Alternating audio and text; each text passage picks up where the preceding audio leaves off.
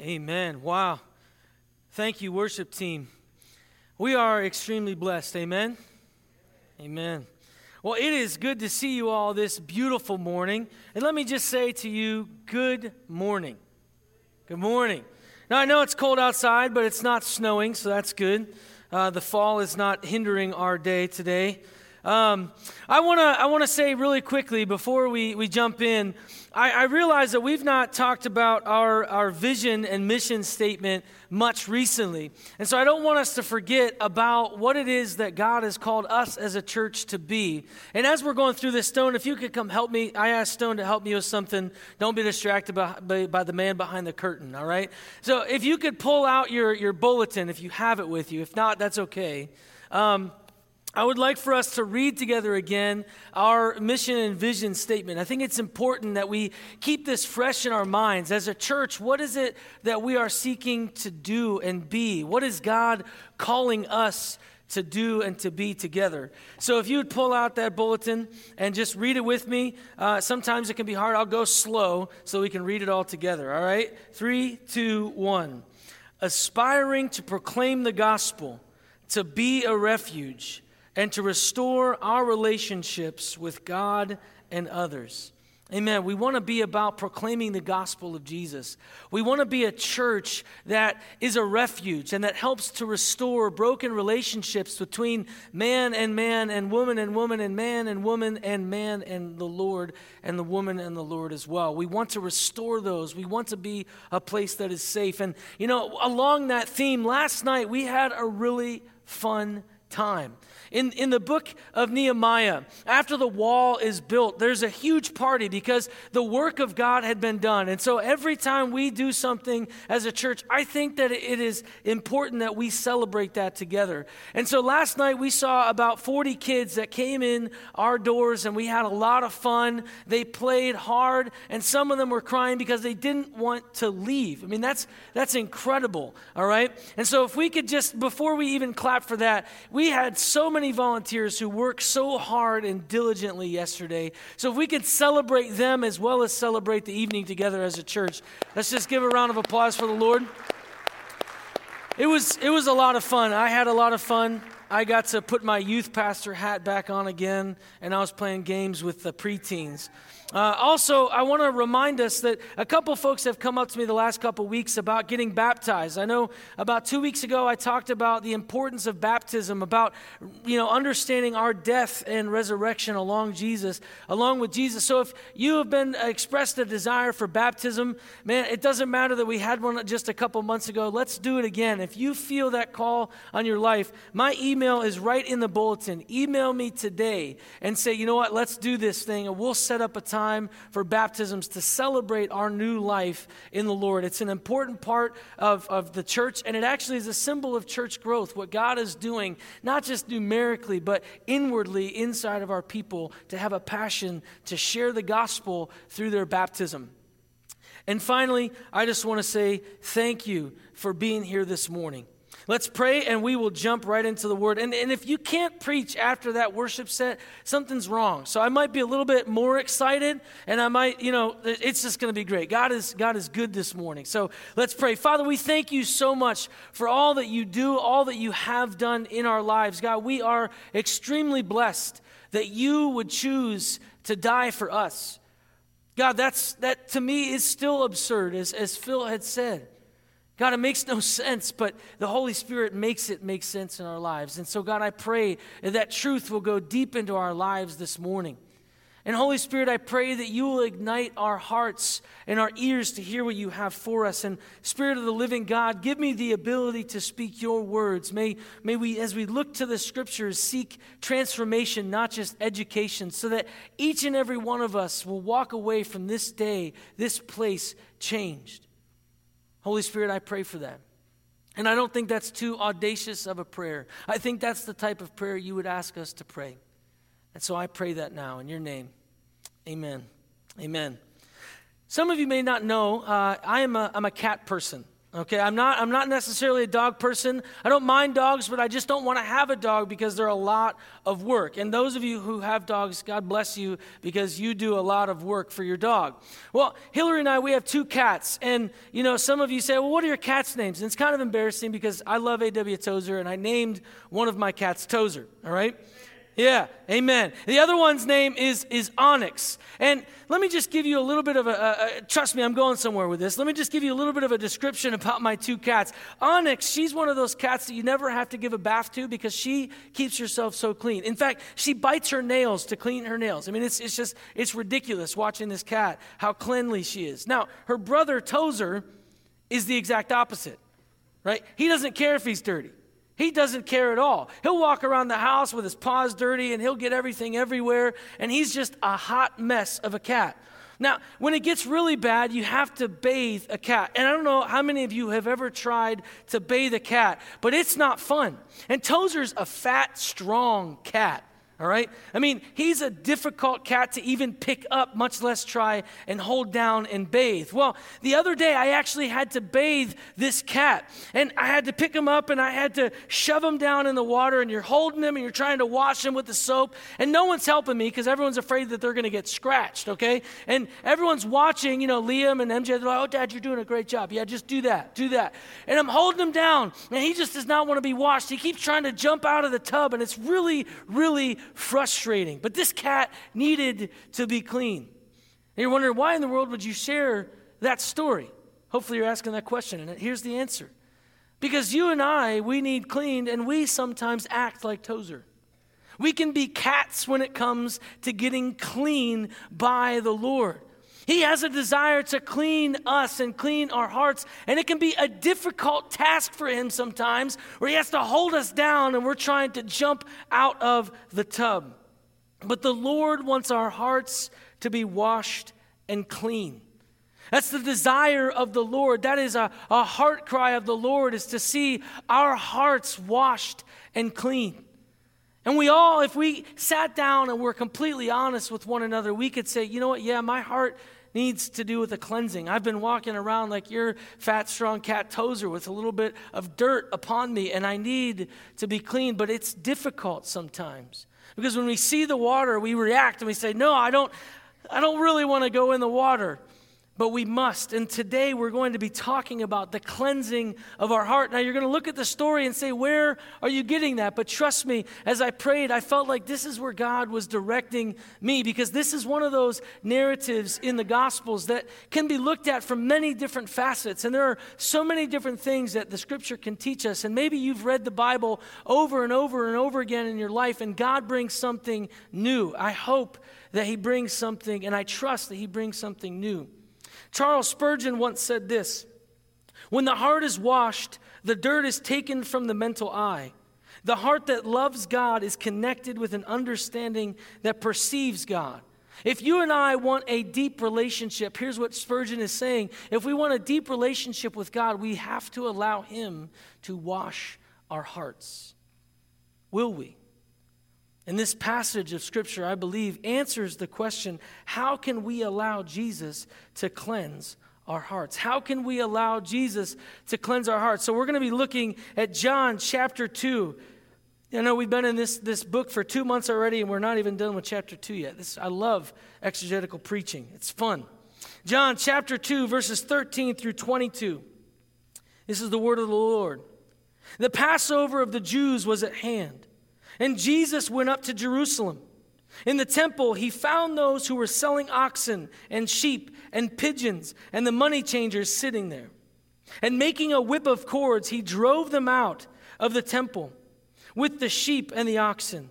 And he poured out the coins of the money changers and he overturned their tables.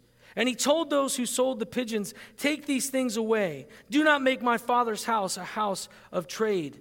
His disciples remembered that it was written, Zeal for your house will consume me.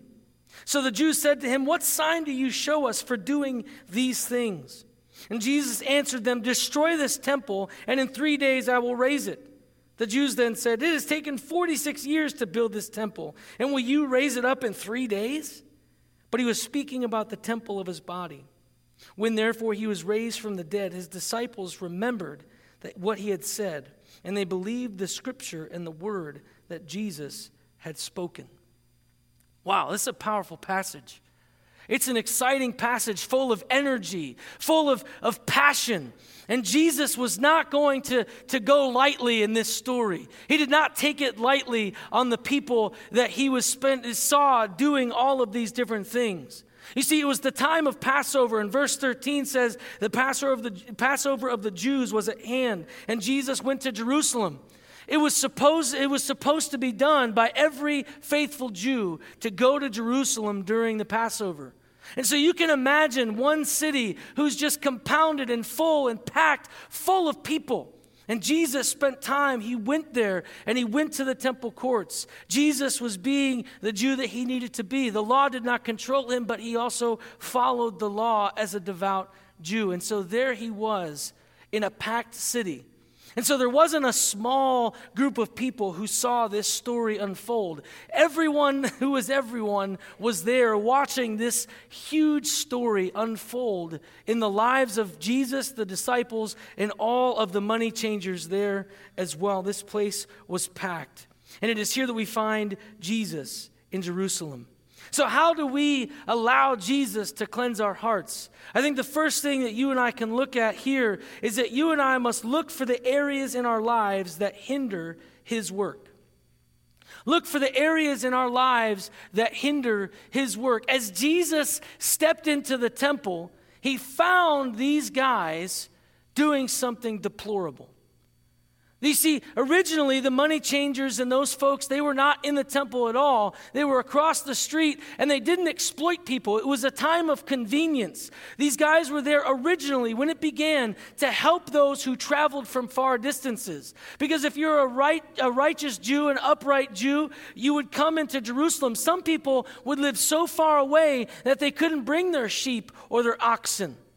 And so they would buy their sheep and their oxen from the money changers and the oxen and sheep sellers there in Jerusalem.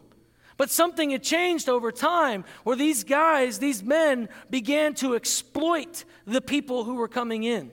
Right? They thought to themselves, well, if they need to come in, man, an oxen costs maybe, you know, 250 bucks. Now that's not true, but just go with me, right? An oxen costs 250 bucks, but these guys, they really, really want to follow the law. And so we're going to sell this oxen for a $1,000 so that they can do what they were called to do, but we're going to make so much money. And then they moved themselves into the temple courts. And that was a no no. They were not to do that. They were not supposed to be in that space, but they put themselves there and they were exploiting folks. Pigeons, the reason why that's important is because they were exploiting the poor. Pigeons were those, uh, were those sacrifices that only the poor, the, the poor would go for because they couldn't afford oxen or sheep. And so they were allowed by law to purchase pigeons. Well, you know, you're going to exploit the poor saying, yeah, pigeon cost $5, but for you today, because you need this right now, I'm going to sell it to you for $100. So you can imagine why Jesus was frustrated. And that Greek word for found can also be to purposely find. I, I fully believe that Jesus knew what he was doing as he entered into the temple courts. I don't think that he was thinking, okay, I'm going to go and give this sacrifice. I believe that he was filled with righteous anger with his disciples at his home. And he said, you know what? I know what's going on there, and I am going to do and say something about it. So he purposely found these men and what they were doing.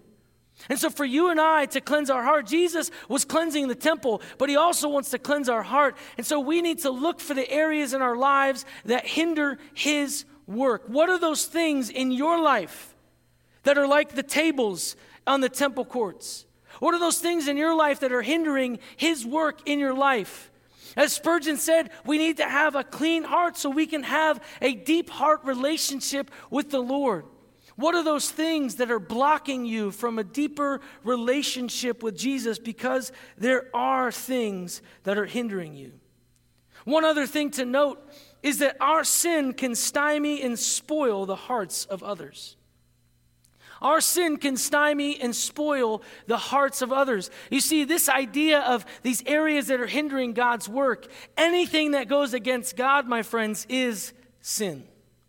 And so there is sin in my life and your life that the Holy Spirit is trying to convince and convict us of so that we can get rid of it and allow Jesus to cleanse our heart.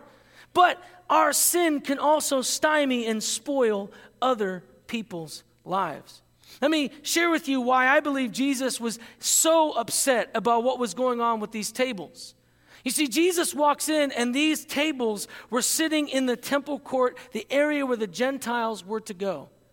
Now, the Gentiles, this was their time to really understand who God was. This was their time to step into the temple courts and say, What in the world is this whole thing? And if you go back to the covenant that God made with Abraham, Abraham's seed was going to grow into many numbers, and they were to be a blessing to the entire world. That was their call. And so these folks were to be a blessing to the Gentiles. As they came into Jerusalem, they were to have space for them to come and to know Jesus, or to know the Lord, because Jesus hadn't revealed himself yet, but they were to come and understand what is this sacrificial system. But these guys, because they wanted to make more money and they wanted to be more visible, they erased the possibility for Gentiles to come. They hindered Gentiles from coming to the Lord. Their sin stymied and spoiled the hearts of others. The time when it was the most popular to come to Jerusalem, where they would have the most access to the best rabbis, to the best understanding of what this Passover meant, they were hindered because of the sin of these men with these tables. Your sin can defile and spoil other people's hearts.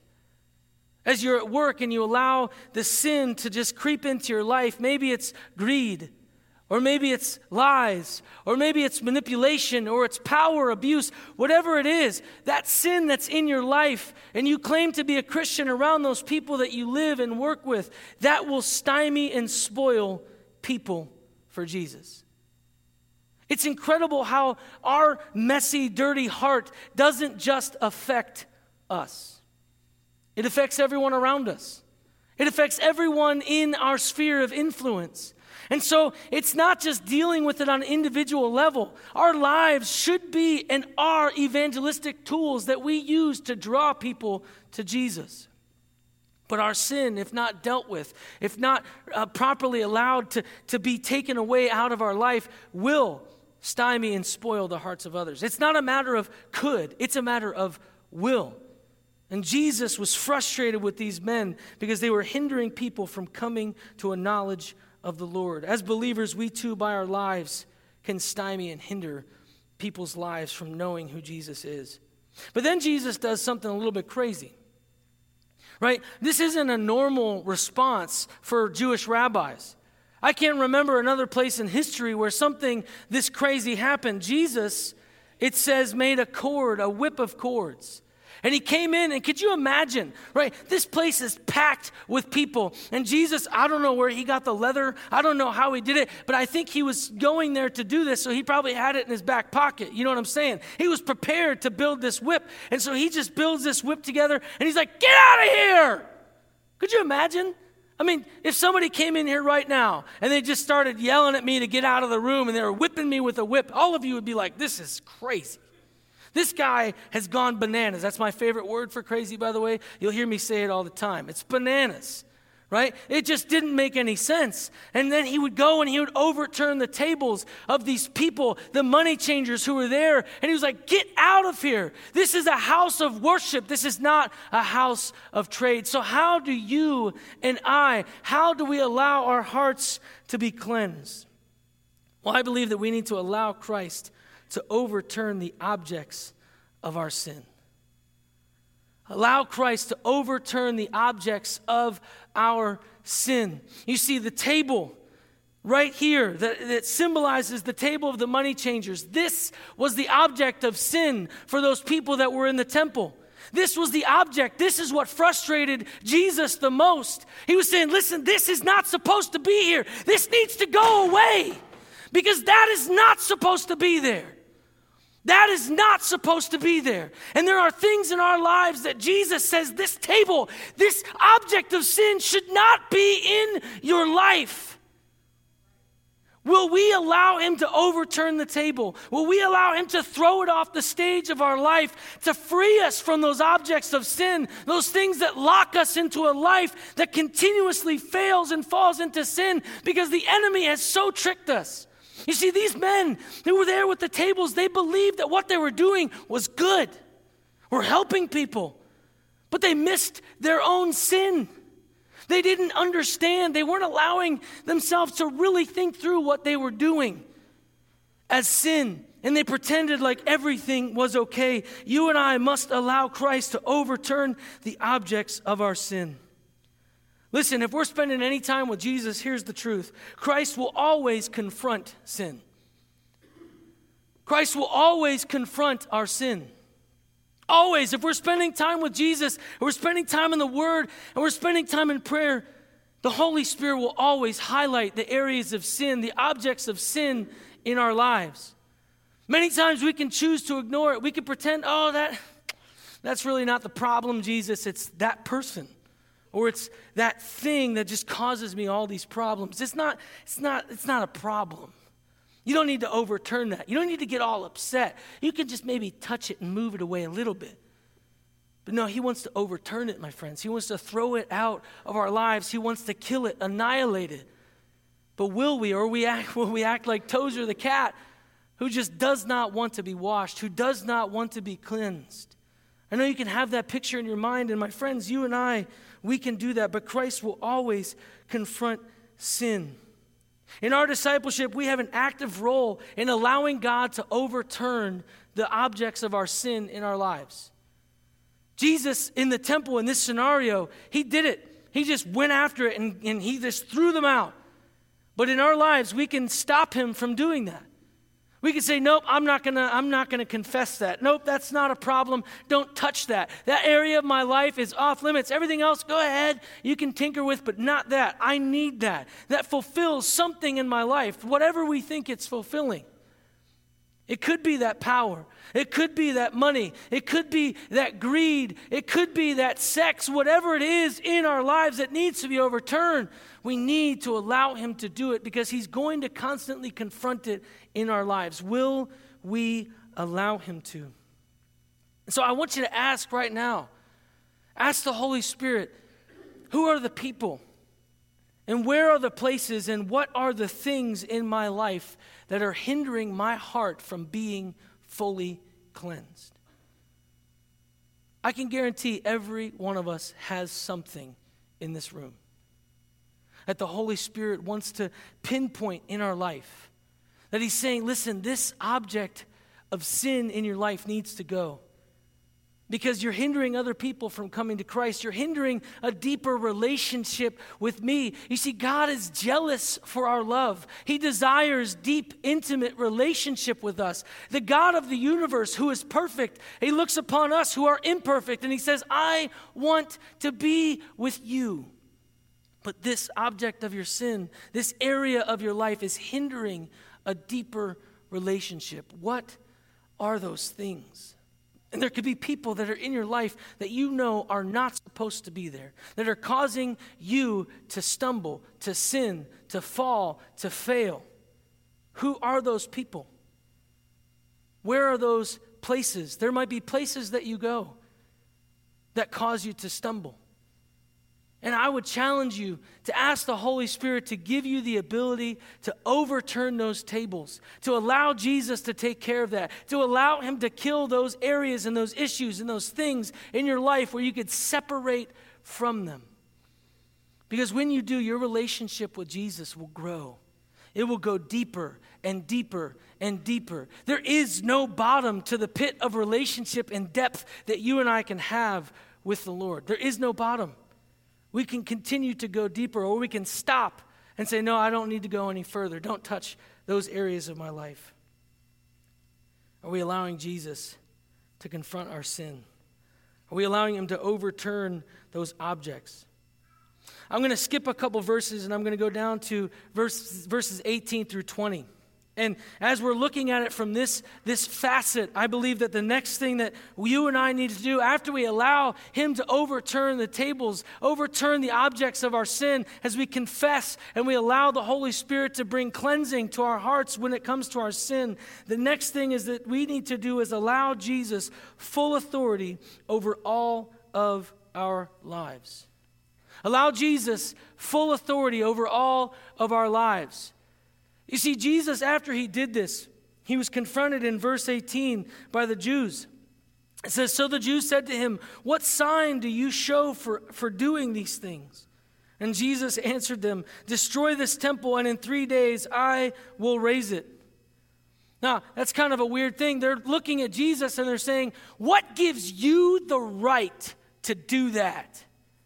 How dare you? Who are you to come in here and do that? This is our temple. We're the Jewish leaders. We say who can be in the temple and who cannot. Who are you? You're some random rabbi who just has this group of people that's following you. You're not even really that important. Ooh, you made wine. Big deal. Who are you? What gives you the right? And he says some kind of riddle that really kind of made them upset. He's like, Well, you know, if you destroy this temple, I'll raise it up in three days. He's like, That's my authority. That's the answer to the question of my authority. And they look at him and they're like, It, it took us 46 years with hundreds of people and lots of money to build this temple.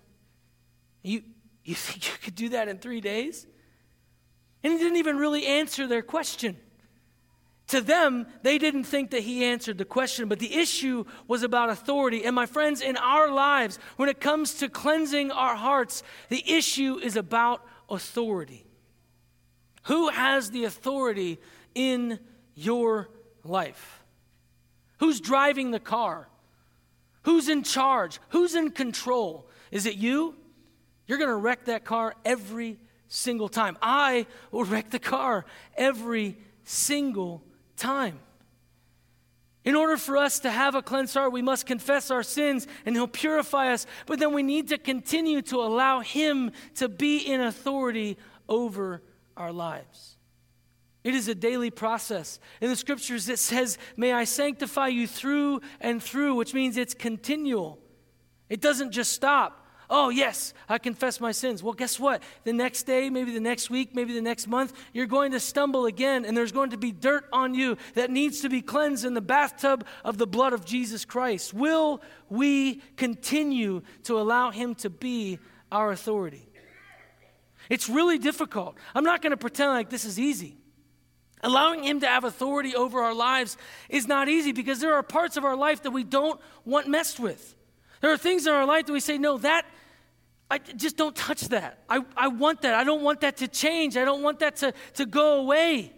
No, I don't want to go here. I want to I want to go here. I want to do this with my life. No, I'm not going to give you that authority. But my friends, Jesus knows better than we do. Theology 101, Rob Reimer always says, is that God knows what he's doing and we don't. He's smart and we're not. If you look at the scriptures, we are constantly referred to as sheep. Have you ever seen a sheep? They're really, really dumb. Right? And that's not God offending us. He's just saying, listen, I know you're going to wander off and you're going to run into some random wall, or you're going to say, hey, wolf, you're my friend, and he's going to eat you. What he's saying is, I'm the shepherd. I will protect you. I know where those things are. I know where those wolves are. I know where those cliffs are. If a sheep was left to its own device, it would leap off of a cliff. It's that dumb. It just doesn't see, it doesn't know. So we need the authority of Jesus because we are just sheep. We need Jesus. We need him to be our authority. And he claims that the cross is what gives him the authority because the cross consumes sin. The cross consumes sin. I love that, that visual. Just eats it up, it swallows it up. It's gone, it's no longer there. But will we allow Him the authority to do that? You see, Jesus said, Listen, you want to know my authority? Well, I'm going to die and then I'm going to raise again. Beat that authority, punks. Can't handle that. You can't even touch that. That's what he was saying to these guys. He's like, You, you just don't even get it. And they didn't. Even the disciples, it says later that after he rose again, they're like, Oh, duh, that's what he was saying. Man, how did we miss that? Well, Jesus in the book of John consistently, over and over and over and over again, says, I will die, I will rise. I will die, I will rise. And they never got it. You see, sheep are dumb. They didn't get it. They didn't understand until later, but he said, My authority is in the cross. Listen, religion will always avoid conviction, but relationship will allow it to happen. If we say we're religious and, oh, I'm just so good, well, when the conviction comes, we're going to avoid it. These guys, they were profiting. These, these, these Pharisees, they were profiting from these guys. They were selling oxen for $500, and the Pharisees were like, Give me a hundred of that, bro. Come on. I'm letting you stay here. Give me that hundred. Or as they say today, give me that hundy. It means hundred. You might not know that, but that's, anyways, might be over everyone's head. Probably mine too. But he's saying, just give me that. And, you know, they were profiting from this. But when Jesus says that, they don't even say, yeah, we were wrong. They're trying to push the whole thing off. And many times we do that too. We don't allow the cross to consume our sin because when we're confronted with it, we want to have a religious attitude about it and say, nope, I'm too good. I'm not doing that. It's not my problem. But when we're welcomed into relationship, we understand that we need the cross to consume our sin. No one is perfect. The only person that ever walked this earth that was perfect was Jesus himself. Jesus himself. And so we need the cross to consume our sin. Are we allowing him to cleanse our heart as an ongoing process, giving him authority? Let me move on now back up to verses 16 and 17. verses 16 and 17 says this And he told those who sold the pigeons, Take the things away. Do not make my father's house a house of trade. His disciples remembered that it was written, Zeal for your house will consume me. And I believe what we can capture from this, it's not supremely exegetical. So, for those of you who are really hermeneutic, exegetical, this is a little bit of a side road, but it means similar things to what Jesus was saying. So, trust me. It says, uh, what, what I believe in order for God to, uh, to cleanse our heart is that we need to continue to keep watch over our hearts. Continue to keep watch over our hearts. Let me explain what I mean. The Greek word for zeal is zelos, and it means to have a deep concern for. The disciples look and they saw the zeal that he had for the house of the Lord. He had a deep concern for the temple. He was watching the temple and he was watching what was happening, and it was no longer a place of worship. It had become a place of trade. It had become a place of robbery where people, the poor, the Gentiles, were being hindered from knowing who God really is. People's sin was stymieing their ability to know God, and we do the same. And so we need to have a deep concern for our hearts. If you look at the scriptures, our bodies are the temple of the Lord. It changed from the temple to the temple. And so we need to continue to keep watch over our lives. In 1 Timothy, Paul tells Timothy, keep watch over your life so that you do not lead other people into sin. How do we allow God to continue to be the authority in our life when we have to continue to keep watch? David has a prayer in the Psalms where he says, Oh Lord, show me any area in my heart that needs you. Show me in my heart what's wrong. Where am I broken? He prays that prayer because he knows that it's continually happening in his life. That's a prayer of continued watch over his heart. Show me the places in my heart that need healed. Show me the areas in my life and the sins that are going against you. God, show me. Show me. And King David, we know he messed up a lot, but he did a lot of great things. And I believe that that particular psalm was written before Bathsheba because he had a heart after the Lord. He wanted con- to continue to have his heart close to the heart of God. Are we continuing to keep watch over our life? And here's one of the great things about community. As brothers and sisters, we can help one another. We can keep watch over one another. We can challenge one another to keep watch over us. Now, in religion, many times there'll be, I see the sin in your life. Man, you're so bad right now. But we ignore our own. Thus, Jesus gave that really funny story of a guy with a, a log in his eye trying to help someone get the dust out of their eye. If you picture this, Jesus was really funny. There's a book in the 70s called The Humor of Jesus. It's just, it's funny. So, what he, the image is this that there's this huge two by four coming out of this guy's eye, and he's trying to look at the guy's eye that has sawdust, and he's whacking him in the head right? If you try to get close to somebody with a two by four, you're going to smack them in the face. You're going to whack them in the head. Jesus was saying, listen, you can't even get close to look at the other person if you're not dealing with your own stuff. So I'm not saying don't deal with your own stuff, but we can hold one another accountable. We can say, you know what? I want you to be my accountability person. I want you to help me continue to keep watch. Ask me those questions. Where are the places in your life that are choking off the life of God within you? Who are the people? Where are the places that are hindering your relationship? Where are those areas that are dirtying your heart that you're not allowing God to cleanse? Those are really tough questions. And if we begin to live in honest community, we can deal with those issues truthfully. And that's church. That is church.